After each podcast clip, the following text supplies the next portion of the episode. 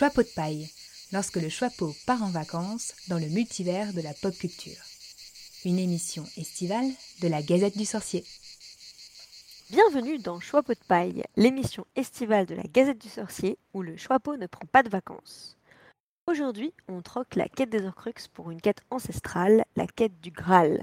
On imagine où les personnages de la table ronde auraient été répartis si Poudlard avait été construite à leur époque. Les réécritures des textes de Chrétien de Troyes sont très nombreux et la version dont on parlera aujourd'hui est celle de la série Camelot, donc série télévisée écrite et réalisée par Alexandre Astier, diffusée en France entre 2005 et 2009, et le film sorti en 2021 euh, suite de la série. Dans quelle maison répartirons-nous Arthur, Guenièvre, Lancelot ou encore Perceval? Je suis Épitiminel et pour répondre à cette question, je suis entouré de Gizmo, Salut!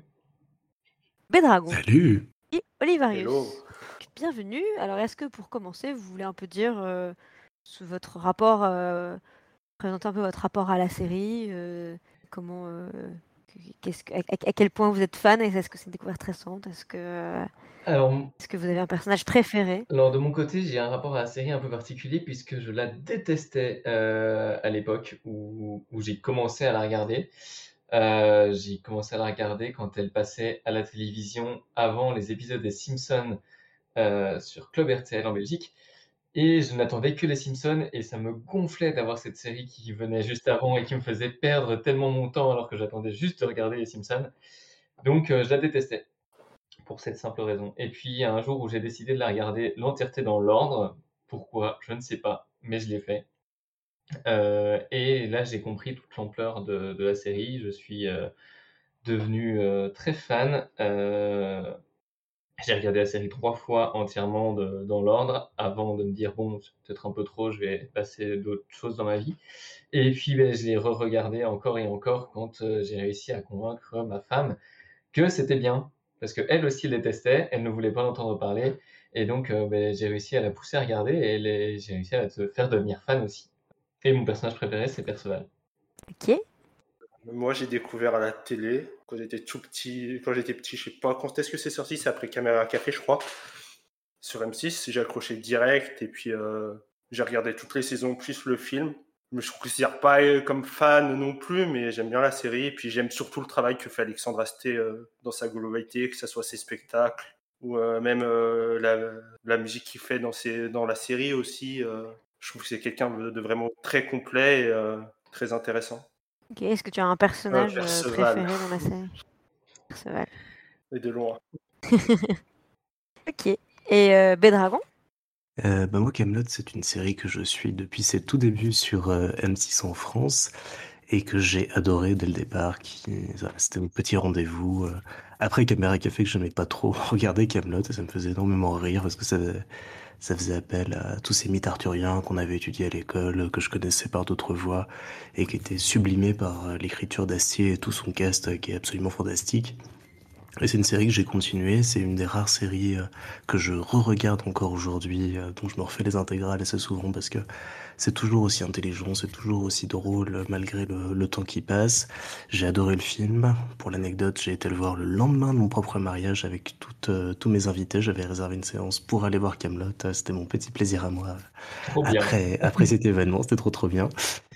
Et euh, voilà, c'est un univers qui, que, que j'aime beaucoup. euh, comme, euh, comme ça a été dit, euh, le travail d'Astier est assez fabuleux dans tout ce qu'il fait. C'est un modèle à suivre parce qu'il écrit, il réalise, il joue, il compose, il monte. C'est un artiste euh, tout à fait complet pour moi. Donc, euh, j'aime beaucoup.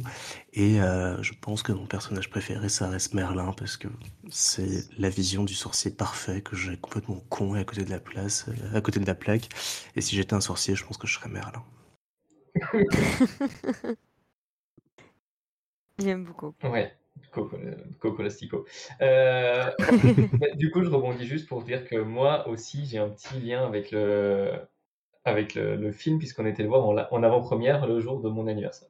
Oh, C'était pour mon anniversaire qu'on a été voir l'avant-première euh, au cinéma.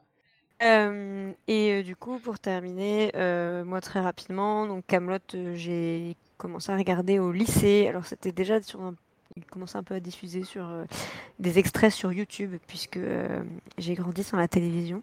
Voilà, je fais partie de ces gens-là. Et c'est vraiment quelque chose que j'ai partagé avec, avec des amis au lycée où on, se on passait notre temps à répéter toutes les répliques de, de Merlin, de Perceval, de Caradoc, etc. Et, donc c'est vraiment devenu...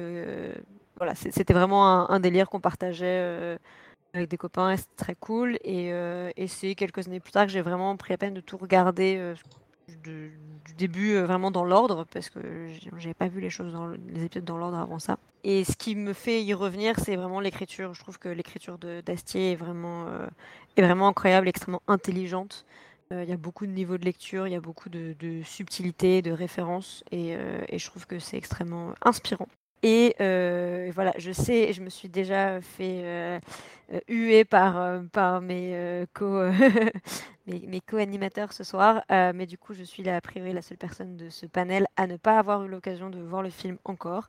Je sais, ça fait un an qu'il est sorti. Je vais le voir, c'est prévu. Mais voilà, du coup, je ne parlerai des personnages que via le, ce que je sais dans, dans la série. Voilà, ça changera peut-être sans doute certaines choses. Voilà pour ce petit euh, tour de table.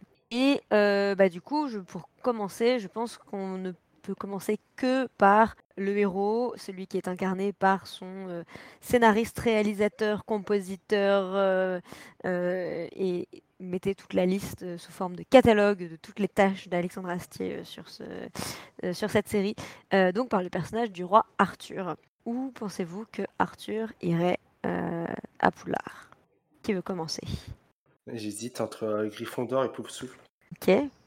Pourquoi euh, bah, Gryffondor, parce que j'ai du mal à me détacher du personnage de la légende. Donc c'est quand même un chef de guerre qui est intelligent, qui est stratège, qui est juste, qui est courageux quand même.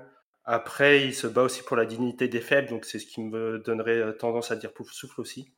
Pour moi, il y a beaucoup de choses qui font de lui un Poufsouffle. Il y a son côté loyal, loyal envers les gens qu'il a, qu'il a pris sous son aile et qui continue à, garder dans, enfin, qui continue à vouloir aider et continue à vouloir euh, faire participer, même s'il se rend compte qu'il est entouré quand même de, parfaits imbéciles. Une loyauté envers sa première épouse, voilà, quand même, qui, qui l'a conservé en, jurant qu'il ne toucherait jamais une, autre femme avec laquelle il serait marié. C'est pour ça qu'on ne le voit pas avec euh, Guenièvre pendant toutes ces années il y a quand même beaucoup, beaucoup de loyauté, beaucoup de patience aussi, mine de rien. C'est un, gros travailleur.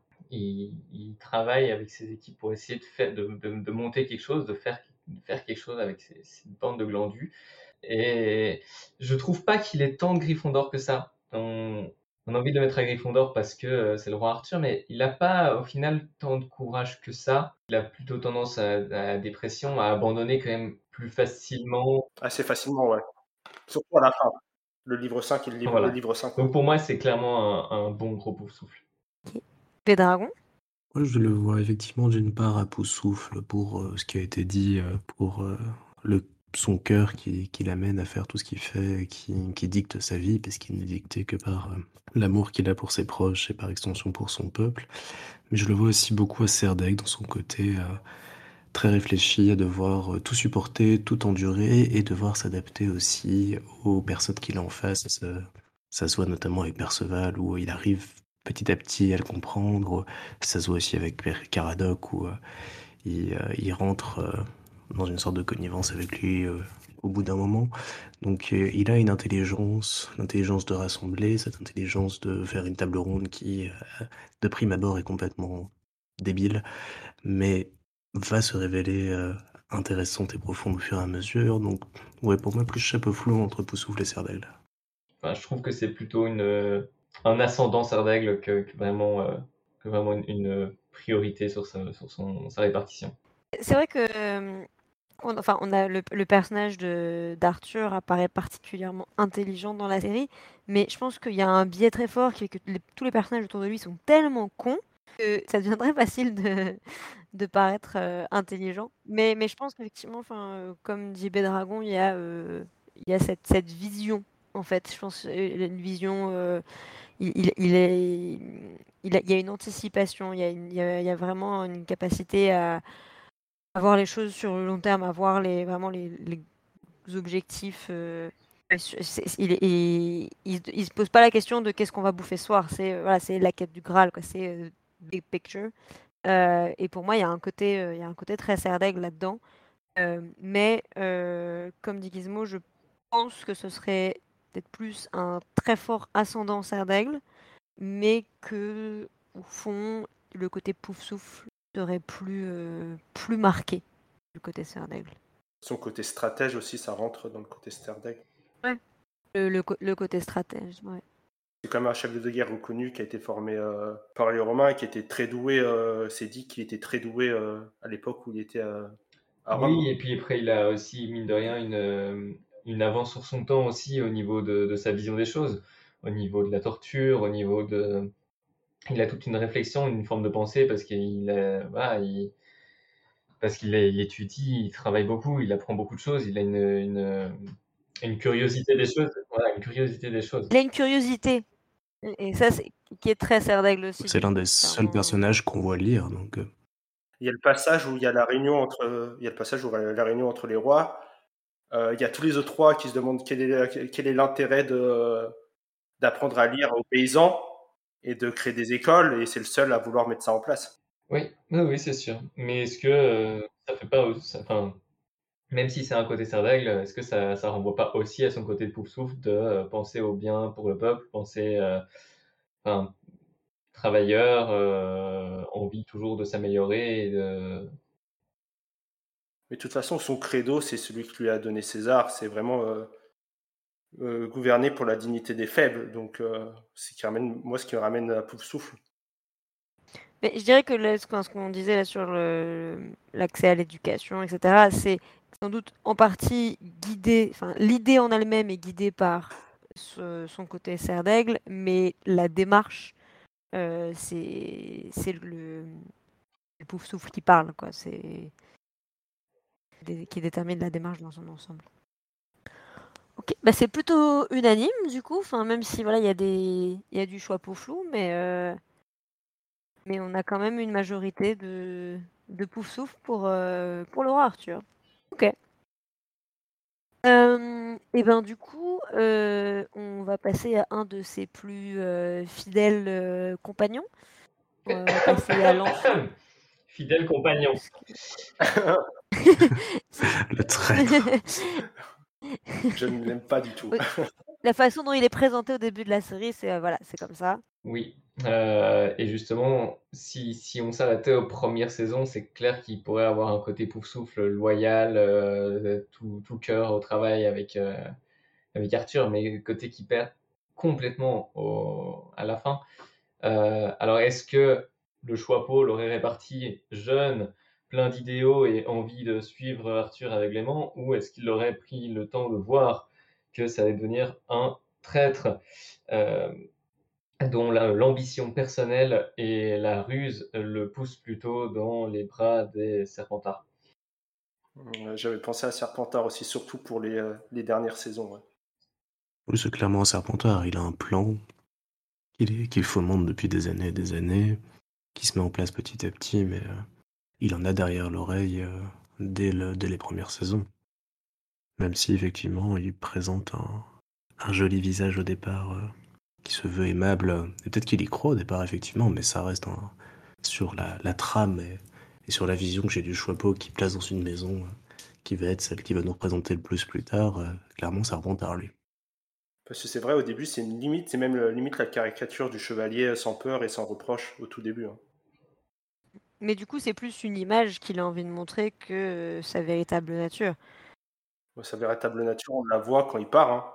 On peut voir même dans les dernières saisons, quand on, quand on voit leur jeunesse et qu'on voit les, ses, premières euh, envies de, rejoindre la table ronde, euh, quand on le voit jeune avant, avant qu'il soit le, fidèle bras droit d'Arthur, il a déjà un peu cette ambition, cette. Euh, il a, il a les dents qui règlent la table ronde avant même qu'elle soit construite. C'est ça. C'est celui qui a fait le tour et qui fait qu'elle est ronde. il y a un passage qui me marque, il y a un épisode où où Arthur lui dit qu'il est son bras droit mais que c'est pas officiel, et il le prend très mal. Donc ça veut dire qu'il porte de l'importance à ce statut. Bien sûr. alors qu'un pouf souffle n'y porterait pas importance et un griffon d'or pas forcément non plus. Un, un Gryffondor, il en, il en serait fier. Clairement, il, il fanfaronnerait, il s'en vanterait. Mais, Mais, euh, il ferait pas la tête parce qu'on il- lui dit que c'est pas c'est ça. officiel. Ça, Il serait pas vexé comme un Ouais. pou, comme peut peut-être l'être un serpent. Enfin bon, je crois qu'il n'y a pas beaucoup de doutes sur la question, en tout cas, de, de Lancelot. Sans entrer dans les détails pour ne pas spoiler Ipiu, euh, le film, euh, pour moi, euh, ne fait que, que corroborer cette vision des choses. On va consacrer l'expression c'est dans le film. Comme ça, on ne dira rien de plus. Voilà. le film accentue le comportement qu'il a dans le, dans le- au moment où il est avec euh, c'est euh, la réponse, je sais comment on l'appelle autrement. Méléagan, voilà. Hmm. Où avec Méléagan, il commence à devenir un peu fou. Mais Léagan, qui n'est qu'une qu'une vision de sa tête, hein, une projection euh, au- aussi serpentard que lui. projection, projection, la, la question reste ouverte. Mais... Ouais, Méléagan, ça reste ouvert quand même sur qui c'est réellement, parce qu'Arthur le voit aussi. Oui, pour moi, c'est la euh, dépression, mais euh, c'est une un autre vague, vaste sujet. ok, mais donc du coup, on est plutôt unanime sur euh, Lancelot euh, Serpentard. Il n'y a pas vraiment de, Ah oui, non. de débat. Ok, euh, on va revenir dans le cercle plus familial euh, d'Arthur et on va parler de son épouse Guenièvre. Euh, Est-ce qu'elle serait plutôt euh, pouf souffle comme son mari? Est-ce qu'elle serait dans une maison complètement différente? Alors pour moi, Guenièvre, c'est une Gryffondor. ah, Parce que quoi qu'il lui arrive dans la vie, elle, euh, elle y va toujours avec de plus en plus de courage. Elle acquiert une force, ce qui va l'amener, c'est dans le film, à certains comportements, mais même avant dans la série, elle va se rebeller contre Arthur, elle va finir par se rebeller contre Lancelot, elle va apporter plein de choses comme ça. Donc pour moi, c'est un courage qui est pas visible, qui est pas elle qui va aller sur le champ de bataille, mais qui est, qui est là. C'est un rock tout au long de la série. Arthur a du mal à le comprendre parce que il a fait le vœu à sa première épouse et il n'accepte pas euh, l'amour qu'il lui porte. Mais euh, c'est euh, c'est vraiment le, le, la fondation de Camelot en tant que en tant que lieu, en tant que château, en tant que rassemblement de, de la famille d'Arthur. Et c'est ce courage-là qui, pour moi, la met chez Gryffondor. Moi, il y a le film. Le film me ferait peut-être pencher pour Gryffondor, mais avant la euh, si je prenais, si je prends en compte que la série, je l'aurais mis chez Poupsouffle. Bah, c'est marrant, j'aurais dit l'inverse. Euh, Pourquoi pour... euh, Du coup, juste pourquoi euh, Olivarius chez Pouf Chez Souffle, euh, Poupsouffle, dans la parce que je trouve qu'elle est quand même vachement proche des autres. Elle essaye notamment de se rapprocher des maîtresses d'Arthur. Elle essaye d'avoir du contact avec les autres. Et puis, elle, elle- elle est vachement protectrice avec Arthur et loyale envers Arthur tout le long de la série. mais- Elle prend soin Ouais. de lui, elle est loyale envers lui, euh, même si euh, lui, euh, il donne, il donne rien en retour, quoi. Je le vois pas comme de la loyauté, je le vois plus comme une forme de courage de tenir sa maison, de tenir son foyer quoi qu'il arrive. Et moi, justement, je, enfin, voilà, je, l'aurais- je le voyais plus comme ça aussi, comme Bédragon euh, dans la série. Euh, je le voyais plus comme une forme plutôt de courage, de tenir sa, sa, sa stature, euh, tenir son rôle, euh, se forcer à faire des choses que peut-être elle n'avait pas, elle n'aurait pas fait naturellement, mais qu'elle devait faire pour, euh, pour son rôle de reine. Mais dans, dans le film, c'est dans le film, euh, je trouve que ça se rapproche plus à de la loyauté envers Arthur, envers vraiment euh, une loyauté sans faille qu'elle continue à avoir même alors qu'elle n'a plus ce rôle à tenir. Et euh, c'est ce qui me fait dire que dans le film, elle se penche plus vers Pauvre Souffle, à mes yeux. Mais elle garde, mais elle garde un, un courage clairement et une combativité qui, qui fait d'elle un personnage totalement proche des Gryffondors. Donc j'hésiterais entre les deux maisons, mais euh, son le film à mes yeux lui donne plus un côté euh, très loyal, très très dans l'amitié, très dans le, soutien familial, très dans le enfin bref, euh, très dans le souffle. C'est aussi des valeurs que peuvent partager les, les Gryffondors. C'est pas, c'est pas incompatible. Que dans les, les il y a quand même vraiment cette idée aussi de défense du groupe qui est importante. Mais hum, j'avoue que, enfin, du coup, personnellement, je serais allée aussi du côté de Gryffondor. Je trouve qu'il y a une, ténacité chez, chez Guenièvre, euh, enfin, qui, elle s'en prend quand même plein, plein la figure tout au long de la série lui met une pression folle, notamment au niveau de- du côté de ses parents sur euh, il faut prendre un héritier, etc. Euh, et, euh, et Arthur lui fait pas de cadeau. et, elle s'accroche quand même et, elle en démord pas et elle est bien déterminée à, rester reine, mais elle a pas, enfin, elle cherche pas non plus à. Pour, pour, moi, c'est un peu gérer l'opposé d'une serpentard où elle va pas, euh, elle va pas chercher à, manipuler, que ce soit Arthur ou quoi, pour, pour que son comportement envers elle euh, change. Euh, elle, elle, attend, il y a effectivement une certaine fidélité, un certain grand respect pour Arthur. Euh, mais c'est un peu l'opposé, du coup on en parlera peut-être après de, de, m'évanouir pour moi à ce niveau-là. mais donc du coup je, je rejoindrai sur Gryffondor. Oui, bah, pour, pour, moi on peut valider Gryffondor à son pouf souffle. Très bien, très bien.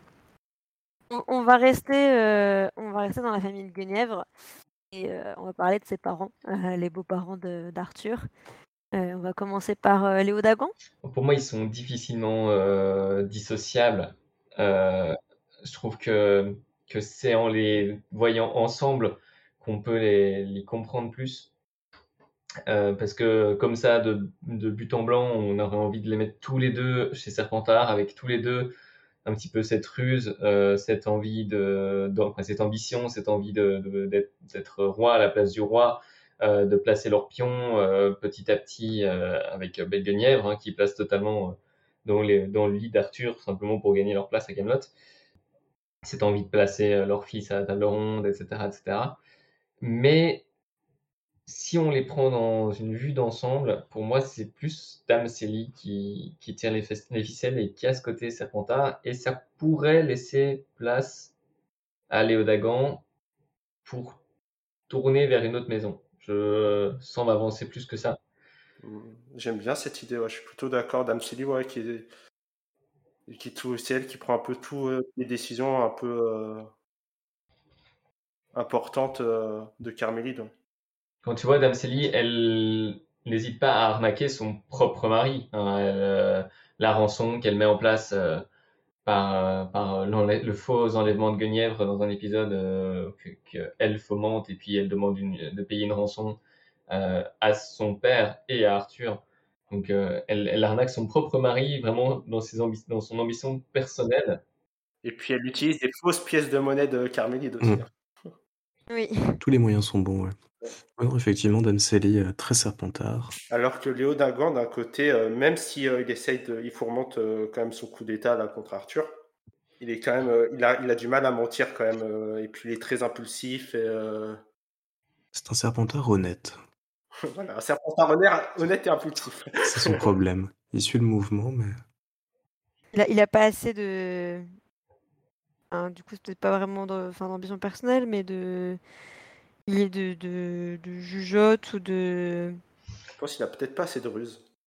Oui, ça me fait mal parce que ça le comparait presque à un Krabougoyle. Euh, pour, moi, pour moi, il vaut quand même mieux que ça.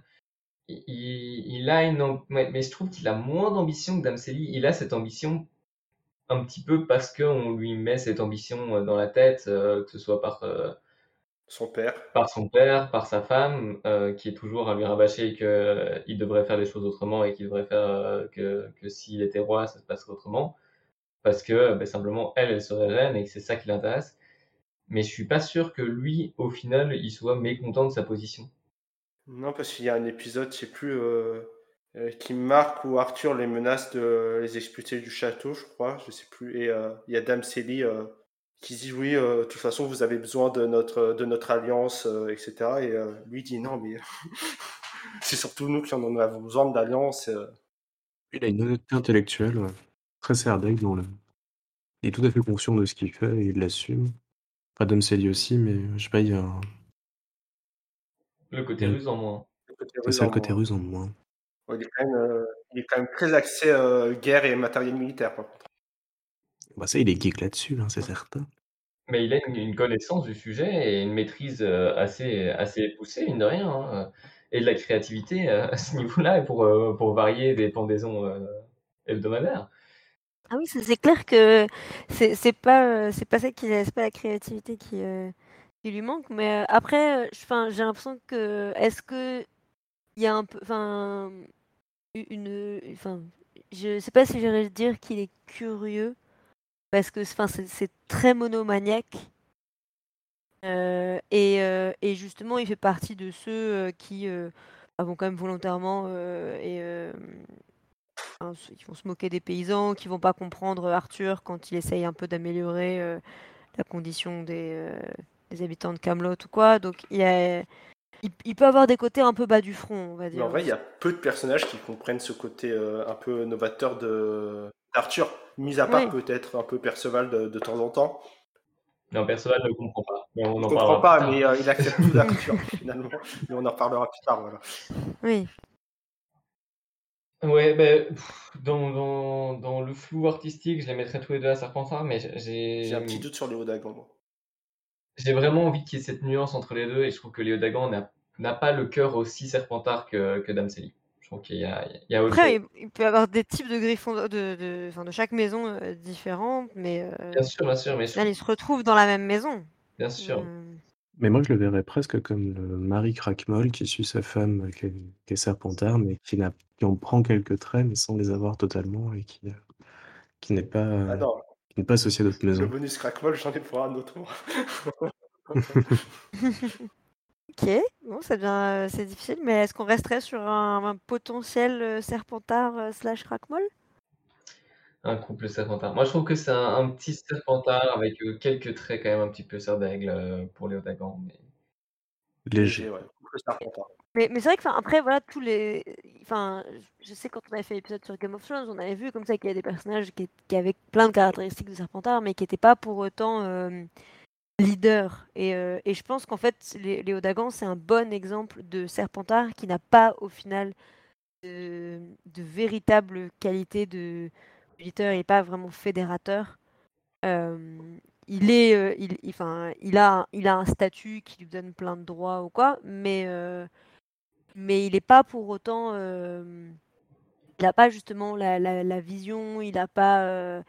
il n'est pas vraiment calculateur. Euh, et, et donc je pense que c'est un serpentard suiveur. Ouais. Ouais, mais c'est ce que je disais, ça le, le rabaisse à un statut de crabégole que je trouve qui. qui- Bah, pff, non, il n'y a, y a pas que eux comme. euh, Je, me dis par exemple un Slughorn, tu vois, pour moi c'est. Enfin, bon, après, même si Slughorn il va quand même avoir un peu de. euh, il va être un peu dégourdi sur pas mal de choses et il va faire des projets et tout ça, mais je trouve que il y a, il y a une similitude. tu vois, Ils aiment leur confort, euh, il faut pas trop les. Voilà, ils, ils ont, ils ont quand même leurs petits objectifs ou quoi, mais euh, il faut, il faut pas non plus. euh, Ils sont pas là pour conquérir le monde non plus, quoi. Ouais, mais tu vois, si on va dans le film, Ouais.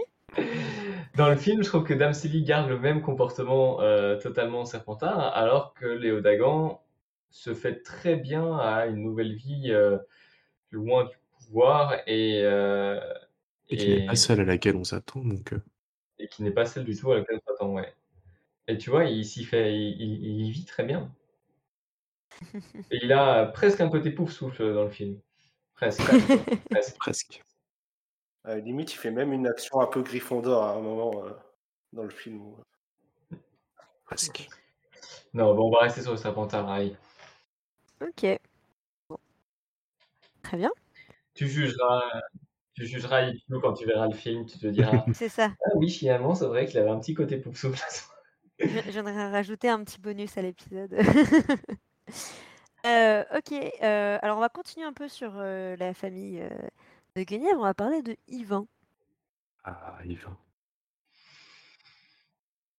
Qu'est-ce que qu'est-ce que vous pensez d'Yvan Est-ce que vous pensez que c'est- quel- mais est-ce qu'il serait plutôt comme ses parents, plutôt comme euh, sa sœur, euh, plutôt dans une autre Pas maison? du tout comme ses parents. Je sais même pas où le mettre. Bah, il est chevalier au lion, donc on a envie de le mettre à Gryffondor, mais, C'est ce que j'allais dire. Il est chevalier au lion, donc c'est évident. Mais ses actes ne parlent pas Ouais. pour lui, le pauvre garçon. donc, euh. J'aurais envie de dire qu'il a de Gryffondor que, le, que la Ouais. mascotte. euh. Euh, C'était mon bonus euh, crackmol, je sais pas où le mettre. Voilà. Il a à côté un petit côté enjoué face à la vie, toujours de bonne humeur, toujours de bonne aloi, qui le rapprocherait, euh, si on prend des très grosses pincettes d'un bout souffle dans cet état d'esprit-là.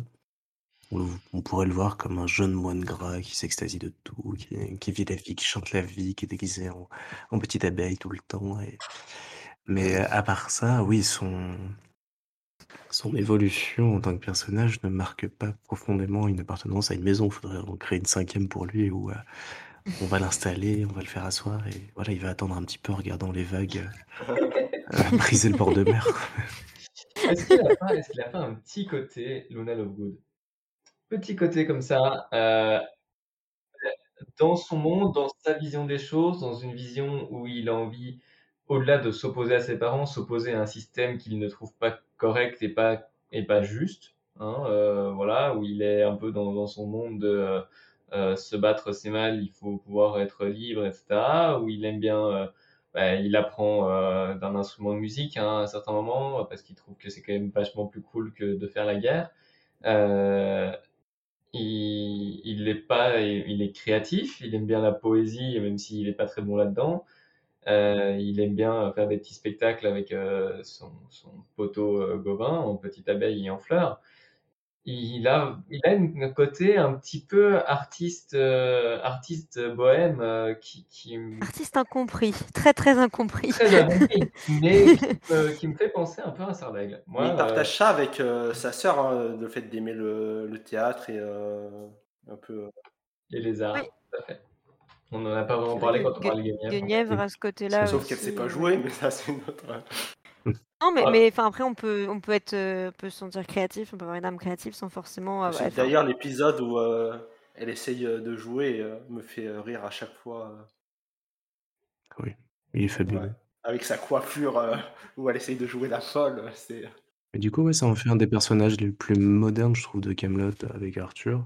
En avance sur les idées, en avance sur son temps. C'est très intéressant de voir qu'il a écrit des personnages euh, cool et avant-gardistes pour euh, lui et son frangin. Et, et, euh, et il a donné à ses parents des rôles pas très sympas. Ça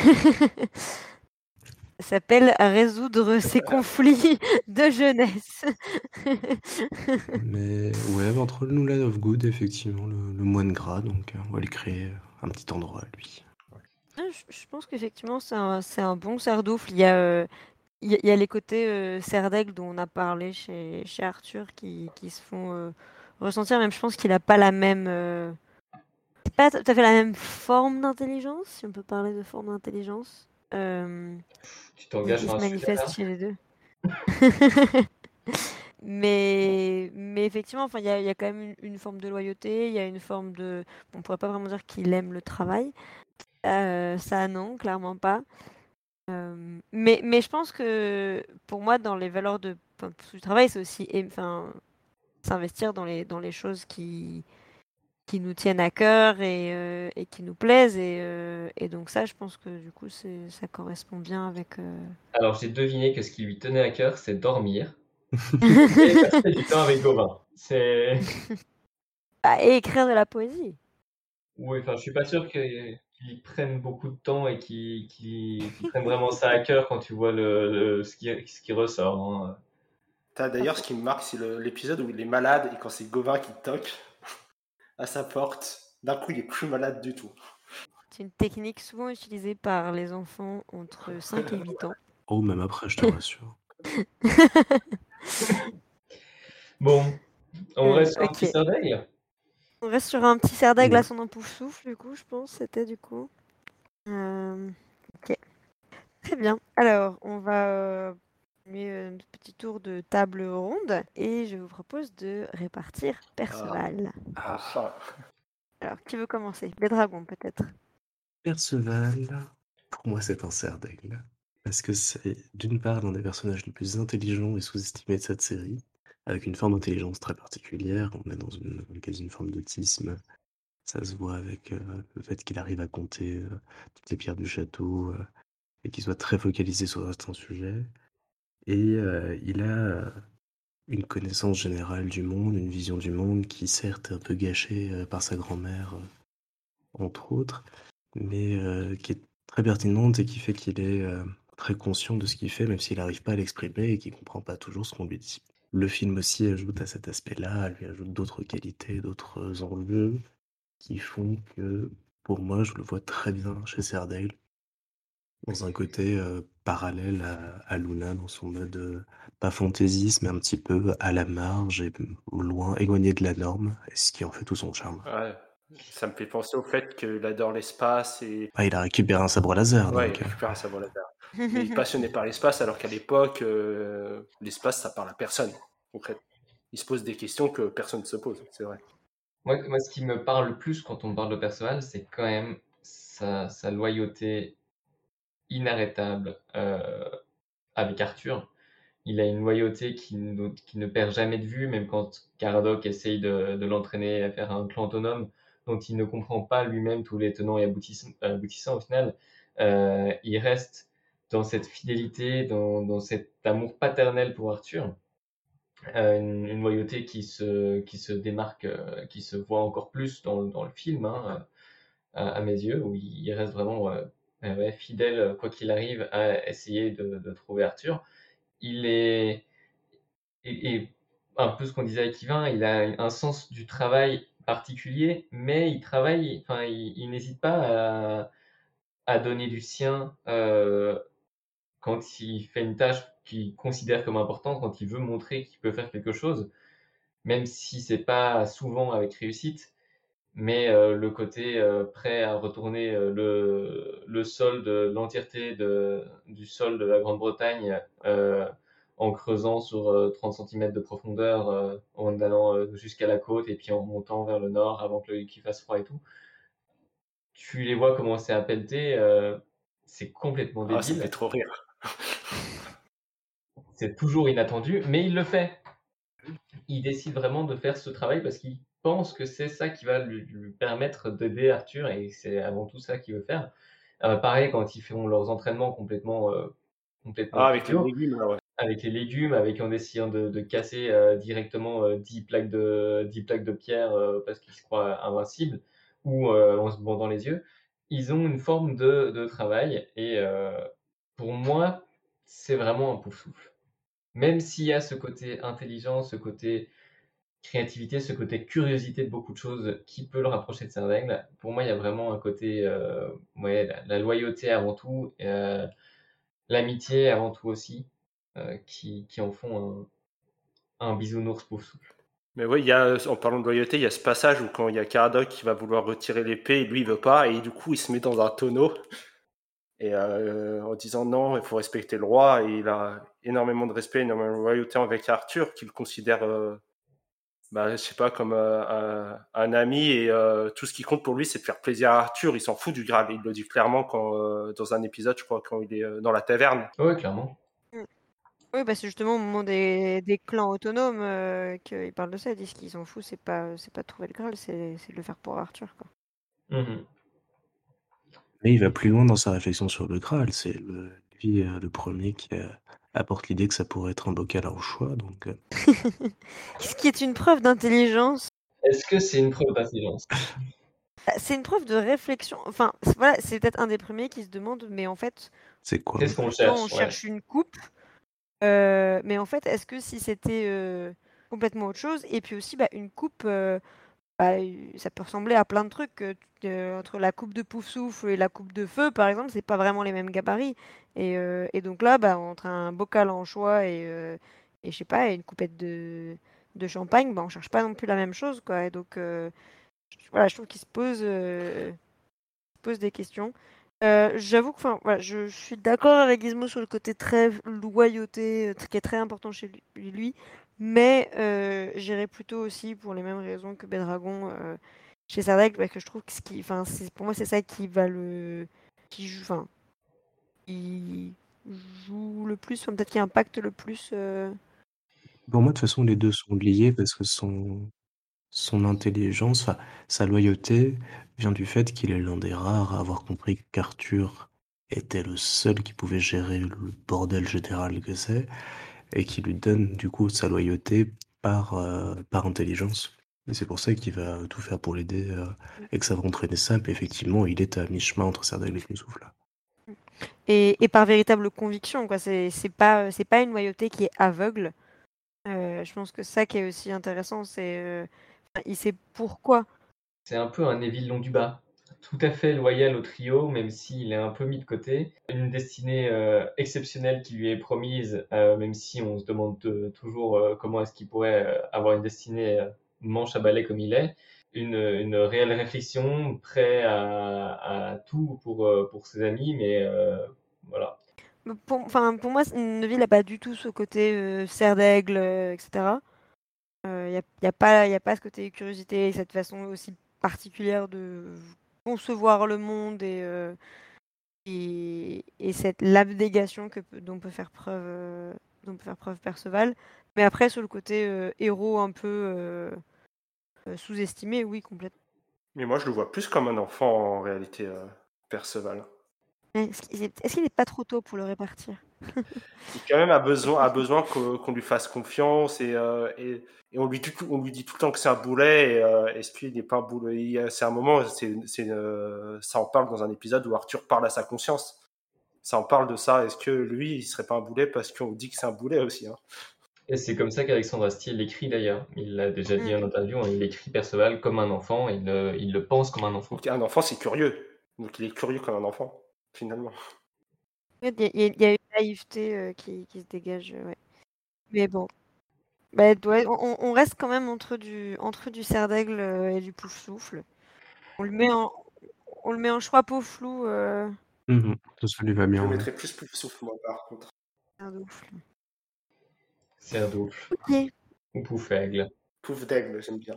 Je trouve que cerf d'oufle, c'est plus joli. Et donc on va passer à l'acolyte euh, de toujours euh, de Perceval, Caradoc. Alors, c'est mon moment de l'épisode où je vais dire aimer la bouffe ne fait pas de quelqu'un un pauvre souffle. voilà, je l'ai dit. Maintenant, vous pouvez, euh, vous pouvez donner votre avis sur Caradoc. Pour moi, Caradoc est un serpentard. Il a une ambition personnelle qui... À partir du livre 4, même, hein, je pense. Hein.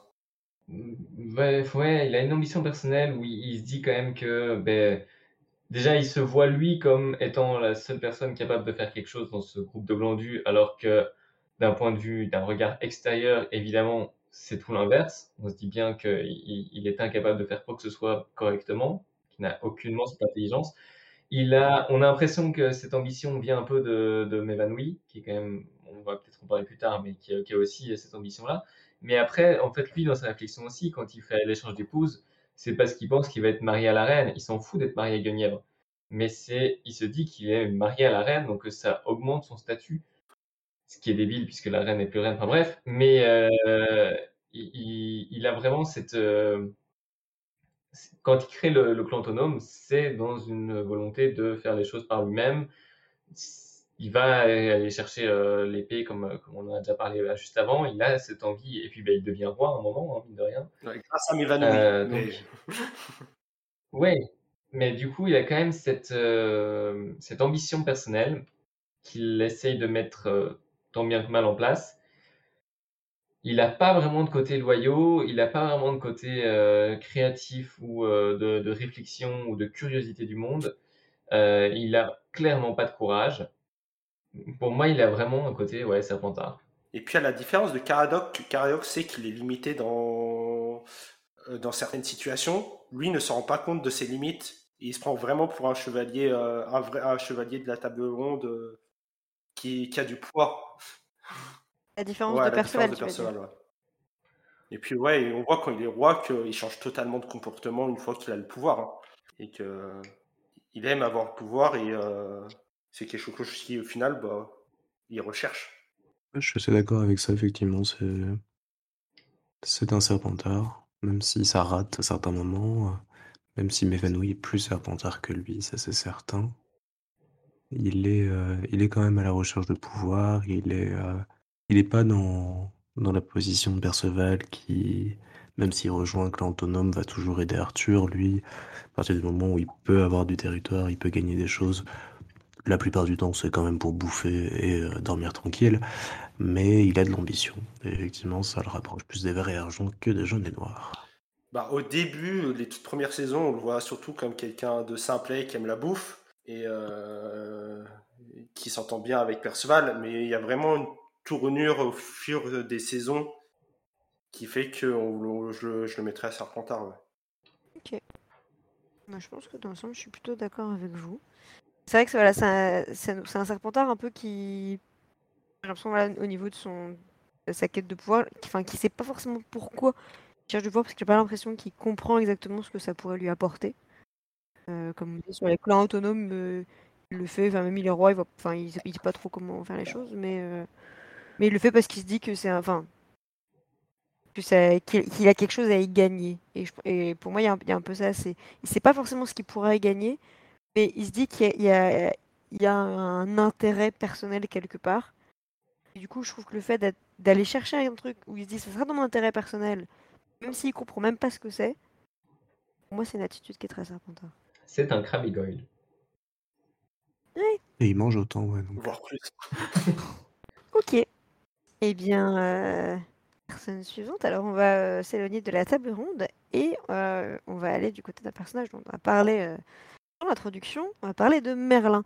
Alors, Ah. petite euh, parenthèse, euh, Merlin, dans, selon euh, Pottermore, euh, il aurait été, euh, le personnage de, de, de Chrétien de Troyes aurait été envoyé chez, chez Serpentard. C'est un petit peu étrange étant donné que ben, Poudlard n'existait pas à l'époque, donc on ne va pas vraiment prendre en compte les, les, ré- les pré-répartitions qui ont été faites par Pottermore. Et de toute façon, on va se focaliser vraiment sur personnage de la série. Bédragon, je crois que tu avais, euh, tu étais inspiré. Je t'ai coupé dans ton élan, je suis désolée. Pas de souci. Mais il est clair que bah, Merlin, c'est un sorcier qui n'a pas de pouvoir, donc c'est un craque-molle. Donc il n'a pas de maison. Il mérite pas d'avoir de maison. Il est absolument nul. Il est absolument génial. C'est pas un sorcier. Non, c'est un charlatan. Il était juste là, il a vu de la lumière, il est rentré, c'est ce qui le rend génial. Mais voilà. Non, Pour moi, c'est un druide et il le faut travailler quand même dans un endroit qui n'est pas le sien. Bon, après, c'est. Il est, il est polyvalent sans être polyvalent, mais. Oui, enfin, on l'a pas vu très efficace euh, en extérieur non plus. hein. Il a beau dire que la magie ne fonctionne pas à l'intérieur, mais Oui, il sait pas reconnaître une porte démoniaque alors qu'il est fils de démon. ouais, quand, quand tu vois euh, enfin, son, son, son inaptitude à faire quoi que ce soit de correct à part euh, à soigner la patte d'un loup blessé, bon, c'est triste, hein, ou euh, tomber au, ha- faire euh, au hasard une potion de force quand il voulait faire un clafoutis de cerise. Ou quand il arrive à faire un truc genre. euh, euh, là, les plaques d'invi- euh, d'invisibilité ou le sort d'in- d'investibilité, il arrive à le faire une seule fois. Après, il n'arrive plus à le refaire.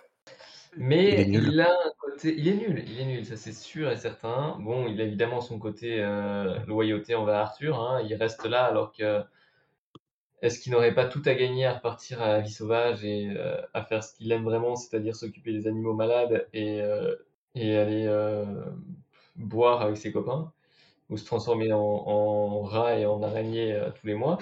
Mais bon, il reste parce qu'il a, il a cette mission de, de protection, de d'élever Arthur hein, comme, comme un père, au final, un petit peu, un père adoptif.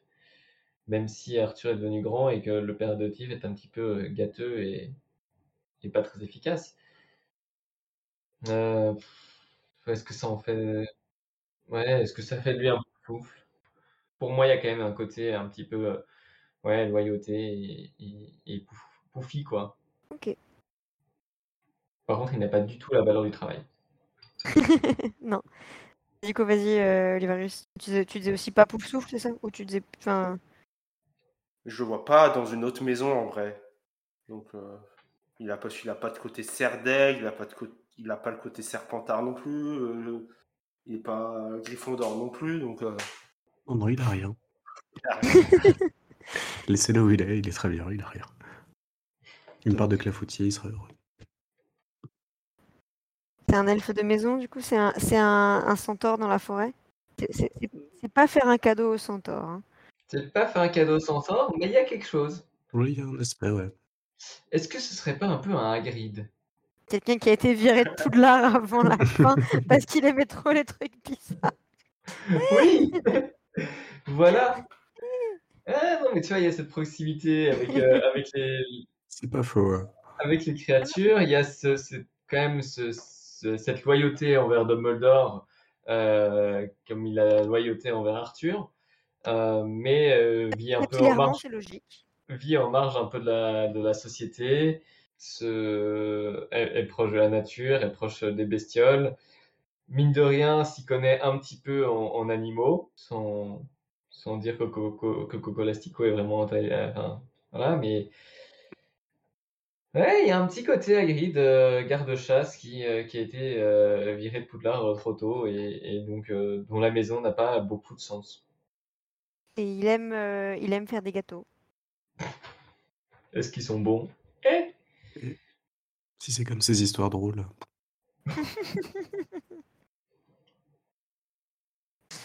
Je pense que Hagrid a quand même été une meilleure figure paternelle pour Harry que Merlin n'a été un père de substitution pour Arthur. Hein. Il y a... Il n'y a pas photo, oui. Il n'y a pas photo. Ok. Euh, donc on part sur euh, exclu de Poudlard euh, parce qu'il faisait n'importe quoi. Exclu de Poudlard vit dans la forêt interdite. Est-ce que si on mélangeait un autre univers, ce serait pas un peu Radagast? Si. Mais ça, c'est sûr. ouais, Radagast, il a des pouvoirs quand même. les pouvoirs de Merlin. Voilà. Radagast, il a, il a un côté stylé. Ok, bah très bien. Euh, bon, bah voilà, Merlin, on a, on a un premier crack euh, merveilleux. Et euh, un dernier petit euh, personnage, et je vous propose de terminer avec la Dame du Lac. C'est complexe, la Dame du Lac, parce qu'elle a beaucoup d'aspects qui développaient. C'est un personnage qui était un personnage secondaire, voire tertiaire au départ, et pour beaucoup, elle était invisible, donc pas beaucoup d'action dans la série, puis elle en prend de plus en plus quand elle est bannie et qu'elle devient mortelle et, qu'elle arpente le royaume de l'ogre. Mais à partir de ce moment-là, c'est assez compliqué de on envie de la mettre comme ça dans dans les serres d'aigle parce qu'elle est magicienne, parce qu'elle a des pouvoirs, elle sait apparaître, elle a une vision de l'avenir, elle a le plan et autres. Mais à partir du moment où elle se retrouve mortelle, j'ai plus envie de dire qu'elle devient Serpentard dans le sens où elle va tout mettre en œuvre pour, euh, survivre quoi qu'il arrive et euh, et faire en sorte de euh, potentiellement redevenir ce qu'elle était et mettre en place différents plans et stratagèmes pour y arriver. Eh ben, tu vois, je, je pensais pareil. Alors pour moi, dès le départ, elle a, elle a ce côté Serpentard parce qu'elle accepte un peu cette mission de s'occuper de d'Arthur, à mes yeux, un peu parce que il y a ce, prestige associé à cette mission de haute importance qu'elle veut faire ses preuves, qu'elle veut euh, être reconnue à sa juste valeur en tant que, que, capable en fait auprès des, auprès des autres euh, dames. Euh, et que ça se, revoit de plus en plus quand elle est bannie et qu'elle essaye du coup de, revenir par tous les moyens de pousser Arthur à faire les, bonnes choses parce qu'elle ne peut pas grand chose à sa situation au final. Donc c'est une serpentard qui dépend d'un autre qui la rend, euh, ce qui la rend plus fragile hein, d'un côté, hein, parce que généralement les serpentards aiment avoir leur propre destin entre leurs mains, mais euh, pour moi, elle a totalement ce, côté serpentard. Ok. Euh, j'ai du mal à la placer parce que j'ai jamais vraiment euh, pris d'importance à ce personnage. franchement, j'ai du mal à la cerner un peu. Et, J'arrive pas trop à. Oui, j'aurais tendance au début à la mettre à serre d'aigle euh, aussi, et après, mais après, j'ai du mal à cerner ce personnage une fois qu'il arrive euh, euh, dans le plan terrestre, on va dire. Et j'ai pas trop d'avis sur la question à partir du moment où elle est, où elle devient humaine. Enfin, vraiment, je vous rejoindrai sur Serpentard. Je pense que même si effectivement il y a sans doute que sa deuxième euh, maison serait, euh, serait Serre d'Aigle. Je pense que c'est celle qui lui correspond le mieux euh, ensuite. Mais, mais je trouve que justement, son comportement, quand elle se retrouve un peu bah, dans, la mouise et devoir se démerder dans le, dans le monde mortel, bah, c'est aussi comme ça qu'on voit, qu'on voit vraiment qui elle est. C'est en étant confronté à une difficulté, c'est là qu'on voit le mieux qui sont réellement les gens au final. Et donc je pense que ces actions plutôt serpentards dans, ce, dans, dans ces moments-là montrent que, que c'est plutôt, euh, que c'est plutôt cette maison-là qui lui correspond au fond. Très bien. Et ben si personne n'a rien d'autre à ajouter sur la Dame du Lac, on a fini notre petit tour euh, de répartition. Et pour terminer cet épisode, eh bien, je vous propose de, euh, de proposer à la répartition un personnage qui, qui n'a pas été euh, mentionné encore jusqu'ici. Alors, Gizmo. Eh ben moi, j'aimerais bien qu'on parle du Père Blaise. Parce que ce Père Blaise est quand même un acteur central, même si c'est un personnage secondaire, c'est au final lui qui euh, écrit la légende. Il est au centre de, de, de tout Camelot. C'est lui qui, qui nous permet d'avoir cette histoire au final. Et, et je trouve euh, assez intéressant d'avoir euh, votre vision des choses sur quelle maison lui correspond le mieux. Est-ce que tu veux déjà donner toi ton avis avant ou... Euh, J'aurais plutôt donné mon avis après. Mais, Ok, mais je- D'accord, très bien. Du coup, Bédragon Olivarius qui veut commencer sur Père Blaise. Père Blaise, euh, Poussou d'emblée, pour ce côté analyse de la situation, suivi, découverte. Il aime les certaines formes d'art aussi, même si la musique et certaines notes et autres accords ne semblent pas lui convenir du tout. Mais dans cet aspect-là, oui, un, un, un cerf-d'aigle au, au service du pouvoir, une espèce de... bah, un, un mage de l'esprit, dirons-nous, euh, qui est là pour apporter les choses, même s'il se relève, euh, se révèle plutôt très très con par moment. On va pas se le cacher non plus. Comme la plupart des personnages de Camelot. hein. Tout à fait. Ils ont tous leurs petits moments. Mais effectivement, pas, pas d'autre maison que, que Serdaigle comme ça, euh, de but en blanc. Pareil, moi j'aurais dit Serdaigle aussi, euh, pour le même aspect euh, que Bédragon.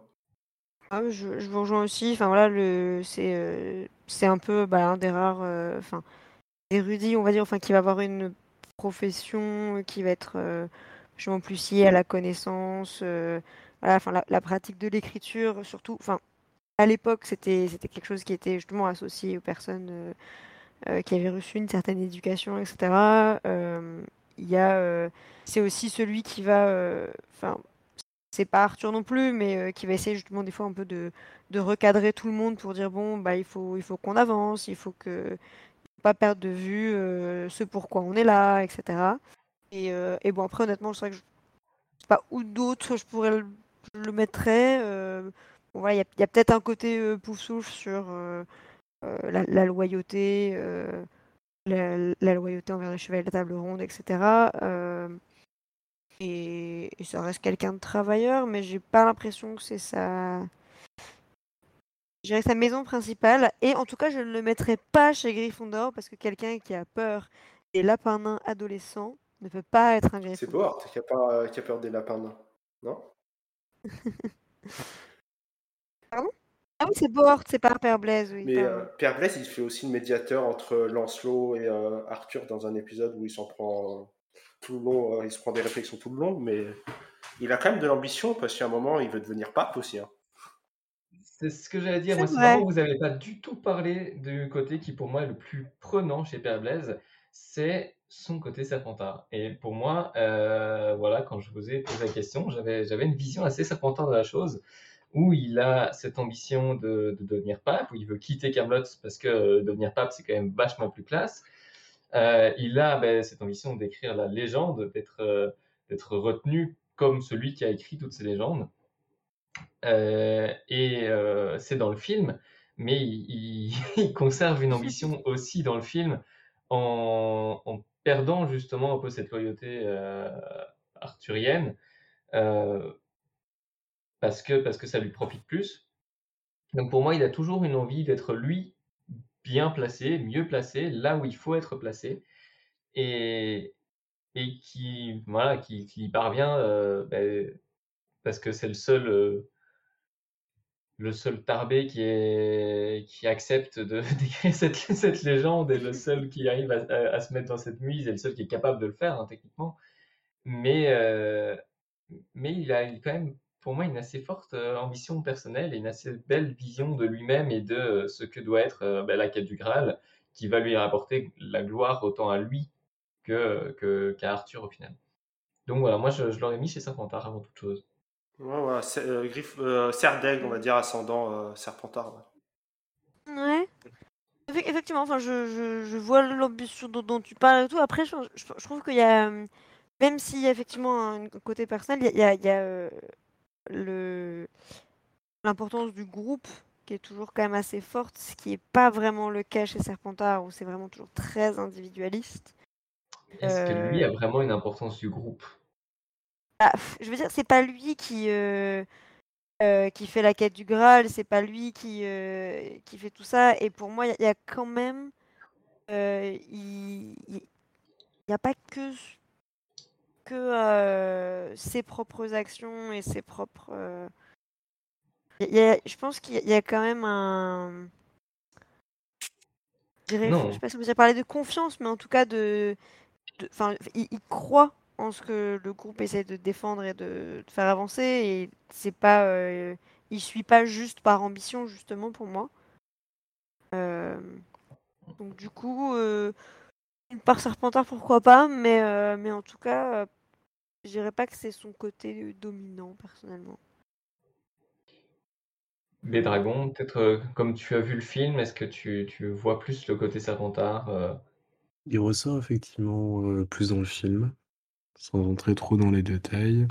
C'est vrai que j'avais- plus en tête euh, la réflexion autour de, de son souhait d'être euh, pape et autres. Donc euh, ouais, plus, euh, plus on trouvait les deux. Il a les capacités, il l'aide au départ. Peut-être que cette ambition vient par la suite. On parlait de, Lancelot, dont l'ambition est pour moi déjà là. C'est vrai que le père Blaise, je la vois plus naître au fur et à mesure où il comprend qu'il a des capacités, qu'il peut les mettre à profit, et il devient plus euh, un serpentard sur la durée. Peut-être aussi qu'il développe ça un peu par la suite. Après, est-ce que le, le Choixpeau n'aurait pas vu que dans son fort intérieur, euh, il avait cette capacité de développer une ambition personnelle Après, tu peux enfin, être en capacité de développer une ambition personnelle, mais justement ne pas la développer. C'est pas, c'est pas tant une question de pouvoir le faire, c'est est-ce que tu choisis de le faire? Et c'est justement ça, c'est... Père Blaise choisit à plusieurs reprises de le faire. Oui, il choisit, il choisit par... Enfin, mais... Je sais pas. Je... Ouais, ouais, je sais pas, moi je trouve que, que le côté serre d'aigle vient un peu trop facilement du côté que ben, c'est le seul érudit dans une, dans une époque où personne ne l'est, et donc euh, on a envie de, de rapidement euh, attribuer l'intelligence et sa façon, sa façon d'être à ce côté-là parce que euh, parce, ben, parce qu'on est au Moyen Âge où l'érudition est, n'est pas la norme. Mais, euh, mais est-ce qu'il aurait vraiment été érudit dans une société moderne ou euh, ou est-ce enfin, est-ce que euh, d'autres caractéristiques auraient pris le dessus à ce moment-là? À partir du moment où tout le monde aurait eu la chance d'accéder au même, même statut, aux mêmes études que lui, est-ce que il aurait vraiment eu cette supériorité, euh, cette, cette- cette Mm. envie d'apprendre, cette curiosité? Pour moi, je suis, je suis pas très sûr. Je sais pas, après, je trouve, je trouve ça difficile de, de prendre ça en compte pour lui, alors qu'on l'a pas vraiment pris en compte pour les autres personnages. Hmm. On n'a pas non plus essayé de les replacer Ouais, dans un le contexte contexte fait moderne. partie de l'histoire euh, et euh, donc il faut prendre le, le tout avec le contexte aussi. Ouais, mais pour moi, le, le caractère des personnages reste tel-même, quoi qu'il arrive. Euh, tu vois, quand tu vois Arthur qui a une envie d'être progressiste, une envie de découvrir d'autres choses, il pourrait le faire quel que soit le contexte dans lequel il est, euh, dans, lequel il est. Même s'il était entouré de plein de monde qui voudrait cette progression avec lui et qui mettrait ça en place, il aurait toujours la volonté de le faire, tandis ben voilà, là, il a la volonté de le faire malgré tout. Donc, il a vraiment ça en lui. Tandis que Père Blaise, pour moi, c'est plus lié à la situation qu'on qu'on- que nous, on perçoit une intelligence euh, qu'on ne on percevrait pas dans, à d'autres, d'autres- dans une autre mesure. Mais bon, c'est un avis euh, totalement personnel. Ok, bon. Du coup, euh, on a partagé entre, euh, entre du cerf d'aigle et du serpentard. Comme on l'a souvent dit euh, dans d'autres épisodes, ce sont deux maisons qui peuvent très bien se, se compléter. Il y a quand même beaucoup de serpentards à Camelot. Hein. Oui, c'est bien rempli. Il y en a pas mal. ok, bah du coup, alors, euh, Bédragon, ton personnage. Dis-nous tout. Alors on parlait plutôt de, de l'esprit, on va parler de la chair maintenant. Parce que Moi, le personnage que je voulais répartir, c'était euh, le tavernier, qui est aussi un, un des personnages importants et un des rocs de la série, parce que c'est dans cette taverne que se passent énormément de choses, de plus en plus au fil de la série. C'est quand même là que le clan autonome euh, se met en place, mené par Perceval et Caradoc, à partir de la saison 4 ou 5.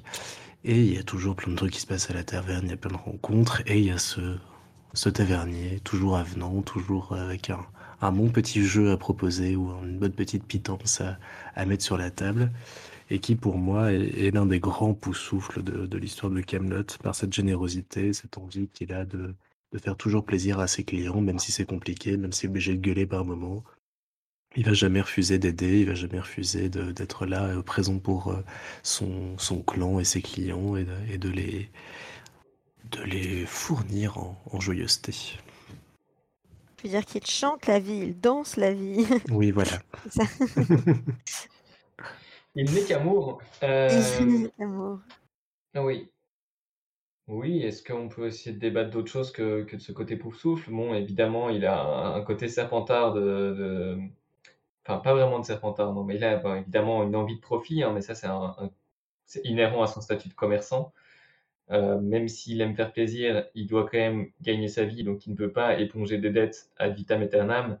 Et il doit, il doit gagner, il doit, il essaie de gagner avec euh, les, les paris sur, euh, sur ses combats d'animaux, il essaie de gagner avec de l'importation de vins étrangers pour, pour passer en dessous des taxes et, et, et faire de, des- des fraudes et des arnaques à ce niveau-là. Euh, il a un côté Gryffondor assez aussi au niveau courage, mine de rien.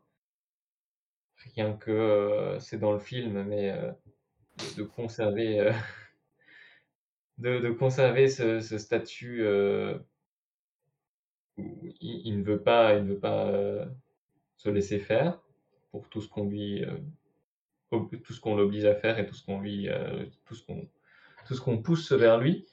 Euh, tout au long de la série, hein, il y a plusieurs moments où il essaye de lutter contre avec ses, pauvres armes de petit commerçant. Mais euh, ouais, pour moi, ça reste un pouf souffle quand même. Dans tout le reste, hein, c'est un travailleur, mine de rien, quand même. On le voit toujours au travail, quelle que soit l'heure du jour ou de la nuit, il est là.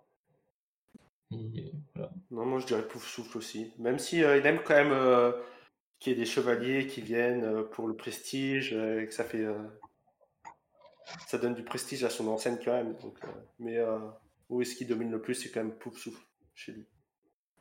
Oui, je pense que voilà, la recherche du, enfin, du prestige, je pense qu'il y a aussi. Enfin, je pense que c'est pas tant pour une question de gloire personnelle que, euh, comme Gizmo disait, bah, en fait, bah, il faut qu'il fasse tourner boutique.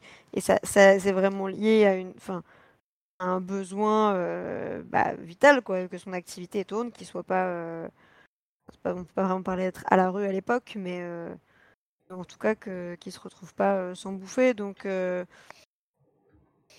partir du moment où c'est vraiment, enfin, vraiment lié à une nécessité très forte, c'est c'est pas pour lui quoi qui cherche euh, qui cherche ce prestige, c'est pas pour euh, c'est pas la gloire qu'il cherche avec ça. C'est c'est pouvoir nourrir sa famille quoi. Donc euh, un pauvre souche, je pense que ça me paraît pas mal. Ok, et euh, du coup, euh, Olivarius, ton personnage? J'hésite entre deux personnages en vrai. J'hésite entre Bo- euh, soit parler de Bohort ou soit parler de Mévanouis. Bah, moi, je pensais parler de m'évanouir, donc euh, vas-y, parle de Bohort. Parce que Bohort, c'est quand même, euh, on va dire, l'opposé un peu de, euh, euh, du mari de Célie, j'ai oublié son nom là. Léo. Dagan. de Léo Dagan. Et il forme un duo qui est intéressant dans l'histoire. Bon, il, a un peu, il est pas Gryffondor, clairement, Bohort, parce qu'il a peur de, des lapins adultes et des lapins nains. Même de toutes sortes de créatures que on n'aurait pas peur, des pans et des. euh, Mais il y a quand même une sorte de courage dans le film, par contre. Même si je le verrais quand même chez Poufsouffle, euh, parce qu'il est, c'est l'un des rares qui est euh, loyal envers Arthur euh, tout le long, comme un peu comme Perceval. On le voit dans les deux, on le voit quand Arthur n'est plus le roi, il le considère encore comme le roi et il n'accepte pas que ce soit Léodagan qui soit roi et même s'il a un côté un peu érudit aussi, mais je verrais bien Poufsouffle. Ok. Je sais pas ce que vous en pensez. Hmm. Mais pour moi, il a plus de courage qu'on veut bien le, le croire. Euh, parce que, bon, certes, il a peur de beaucoup de choses, mais euh, voilà, euh, Arthur, il a peur des, il a peur des serpents, euh, Des oiseaux. Guenièvre, euh,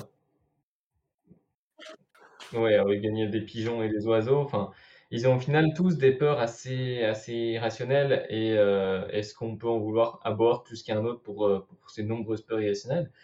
Il a quand même une forme de courage qui, qui euh, surgit de temps en temps.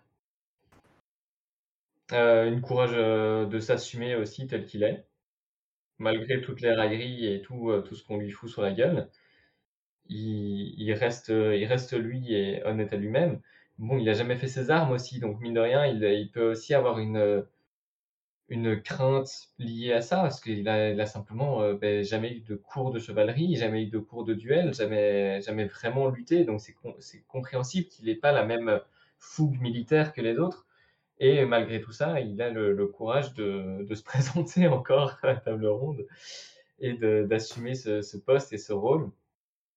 Euh, il a bon sa vision des choses, mais euh, voilà, moi je trouve que qu'on le dénigre assez facilement et qu'au final il a quand même un côté, euh, un côté courageux qui n'est pas. Et moi, l'épisode qui complètement. fortement avec lui, c'est le... quand il fait le trajet retour avec Léo Dagan, qui parle énormément là, avec Léo Dagan. Et ouais, c'est il a- il a cette forme de courage là, mais je- ça serait plus un ascendant, ça serait plus, euh, comme on disait pour les autres, un ascendant. Un ascendant C'est pas ce qui domine. Ouais, un ascendant Gryffondor pour sur l'ascendant Gryffondor. Peut-être, ouais. Moi, je le, moi, je le vois comme un, un Neville qui, euh, malgré euh, toutes les peurs qu'il a dans sa vie, arrive à, à les surmonter et apprendre à vivre avec, même si euh, voilà, il devient pas le, le grand héros tel que Neville l'est euh, à la fin du septième livre, mais il, tend vers ça, il avance vers ça, il connaît peu à peu la chevalerie, le film euh, tend vers ça aussi euh, sur l'évolution du personnage, donc euh, je le mettrais quand même dans un Gryffondor en devenir.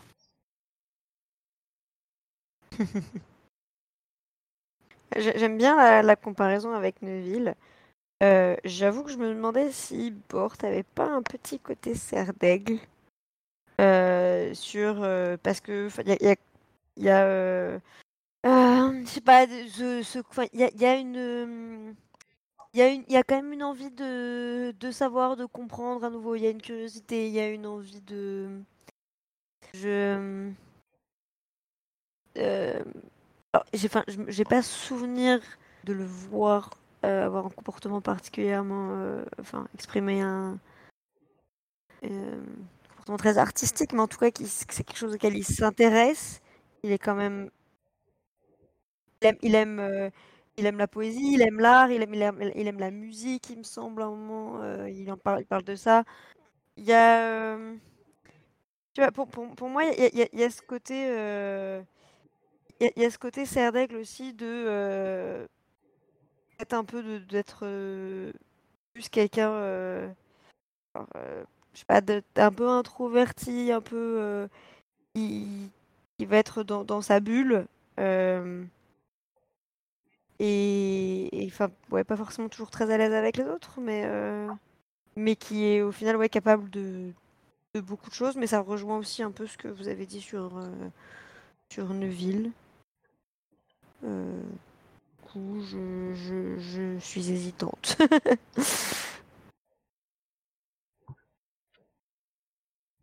Mhm. Ah, mais un petit Gryffondor, euh, ça, ça prend quand même le contre-pied. Ça prend le contre-pied complet de, de, de ce que les gens penseraient en- à première vue en le voyant. Non, ça va bien, ouais. Je trouve ça, je trouve ça sympathique. Très bien. Ok, ben du coup on reste sur, euh, sur le Gryffondor pour Bort. Un beau... euh, peut- Peut-être... Est-ce que c'est le seul chevalier... Non mais du coup c'est le seul chevalier qu'on a réparti à Gryffondor. On n'aurait pas cru au début. hein. Euh, ok, et euh, bah, du coup je vous propose de terminer par m'évanouir. Alors on en a un peu parlé déjà euh, quand on a parlé de Caradoc tout à l'heure. Une des raisons pour laquelle j'avais envie d'en parler aussi, c'est parce que bah, on a pas beaucoup forcément de personnages féminins, donc j'avais envie de rajouter un personnage féminin pour, pour terminer. Pour moi, bah, comme on a dit, c'est vraiment, enfin, c'est une serpentard, c'est c'est vraiment c'est l'ambition d'être d'être reine, qui d'être d'être d'avoir une forme de pouvoir qui qui la guide. et elle montre qu'elle est capable de, de, faire, de faire beaucoup de choses pour arriver à ses fins. Il y, y, a une forme de résilience aussi. Enfin voilà, on voit que elle a beaucoup de mal à supporter à supporter Caradoc, mais mais qu'elle voit que c'est enfin être la position de femme de chevalier, bah, c'est un un peu un tremplin. C'est c'est l'antichambre avant de devenir reine, donc voilà, elle, elle a aussi cette, cette vision sur le long terme de bah, pour obtenir ce que je veux, il faut que il faut que je passe, il faut que j'en passe par là et et, et j'accepte cette situation parce que parce que derrière je sais comment comment arriver à mes fins. donc voilà, je pour moi, y a, y a, je vois pas à quelle, quelle autre maison pourrait, pourrait lui correspondre pour ma part. Je suis assez d'accord avec toi, c'est vraiment la Serpentard typique qui allait apprendre la magie pour pouvoir s'en servir davantage, donc clairement elle a sa place. Une de plus. Très bien. Regardez le film. Regardez le film. Dans le film. Tout est dans le film. Et puis il y a le passage où elle, euh, où elle fait en sorte que euh, Caradoc puisse devenir roi, qui, est quand même, euh, qui marque quand même le fait qu'elle soit extrêmement rusée et qu'elle est prête à tout vraiment pour être reine et rester reine. Parce qu'elle devient de toute façon, à partir du moment où elle le couche avec le jurisconsulte pour avoir accès aux documents et les faire disparaître. C'est vraiment ça, elle voit, euh, elle voit sur le long terme. C'est vraiment, elle fera tout, euh, tout ce qui, tout ce qu'il faudra sans, sans, sans euh, y penser, de, sans y réfléchir à deux fois pour obtenir ce qu'elle veut, quoi. Mais c'est une très bonne Zapanta, hein, parce que la ruse, elle arrive quand même à manipuler beaucoup de gens et elle est quand même elle passe pour, euh, pour euh, prude et innocente et elle est quand même très très très douée dans ce qu'elle fait. C'est peut-être la Serpentard la plus subtile parce que même si Lancelot, il, y a, enfin, voilà, il, est très, très fort capable de, ruser, etc. Mais. Euh... Mmh, Dame Célie, c'est pas mal. Mais Dame Célie, elle part avec un avantage énorme de, par sa position, de par son statut. Alors je trouve que Mévanouie, elle a beaucoup plus de. et elle est beaucoup plus isolée parce que Dame Célie, elle peut aussi justement se servir de, son mari qui est aussi en position de pouvoir. Euh, mais Vanouille, enfin, elle va utiliser des gens aussi, mais, euh, mais alors, euh, enfin, voilà, elle les manipule, mais elle peut moins, ça va moins être des alliés volontaires dans, dans, sa quête. Et, et, du coup, je trouve que, enfin voilà, elle elle a ce côté de, je, je, suis un peu toute seule euh, je ne peux compter que sur moi-même pour, euh, pour mener à bien euh, mon, plan et, et bah, elle s'en sort vachement bien. Donc, Et d'ailleurs, pour, pour rebondir là-dessus, le fait que Perceval soit dès le départ la voix comme une grosse truie et, et l'insulte et, et, soit le seul qui ne soit pas dupe rajoute quand même aussi beaucoup à son côté sardaigle. c'est le seul qui voit en elle ce qu'elle est vraiment et, euh, et, son comportement et qui a, qui a vraiment son, ce côté euh, voilà. Bah, vision de, de l'âme des gens hein, comme beaucoup de théories le, le, disent que c'est pour ça qu'il fait confiance à Arthur parce qu'il voit qu'au fond lui il est juste et que Perceval en fait serait plus qu'un cerdoufle en fait c'est le choix pour lui-même. Mais et ça la rapproche encore plus au final de Luna je trouve Luna euh, enfin elle, elle, elle, elle comprend aussi très vite qui sont les gens et elle dit les choses aussi sans filtre, alors du coup de manière un peu des fois absurde, enfin qui paraissent absurdes pour les, pour les autres, mais qui sont très claires pour elle. Et je trouve qu'il y, a une, compréhension des gens très, euh, très particulière, mais qui, les rapproche aussi. J'aime beaucoup cette image de Perceval qui serait le chapeau. Très bien. Euh, et ben, je vous propose là-dessus de conclure cet épisode. Merci, euh, merci à tous les trois d'avoir participé. Je vais un, un, mot, un, mot, un mot pour la fin. Merci à toi d'avoir euh, organisé, chapeauté tout ça. C'était un plaisir, merci à toi. Eh bien, merci à vous trois. Donc, euh, on espère que, que vous avez apprécié cet épisode. N'hésitez pas à nous partager euh, votre avis sur les répartitions qu'on a proposées donc, en nous écrivant sur les réseaux sociaux de la Gazette, donc euh, sur Twitter, at Gazette Sorcier, sur Facebook, la Gazette du Sorcier, sur Instagram, Gazette underscore du underscore sorcier, ou sur notre serveur Discord, le kiosque des sorciers. Vous pouvez aussi nous contacter par mail, rédaction at gazette-du-sorcier.com. Si notre contenu vous plaît, vous pouvez soutenir euh, la Gazette et tous ses projets sur euh, Tipeee, donc sur euh, Tipeee slash Gazette Sorcier. Et vous pouvez aussi nous mettre une note et un commentaire sur les applis de podcast que vous utilisez pour nous écouter. Ça nous fera toujours très plaisir d'avoir vos retours. Pour ne manquer aucun épisode de Choix Pot de Paille, vous pouvez vous abonner au flux euh, de Salut les sorciers sur votre application de podcast et euh, tendez également une oreille aux autres podcasts de la Gazette, Aspic et le Rappel Tout. Vous pouvez également retrouver tous les podcasts sur notre chaîne YouTube, La Gazette du Sorcier.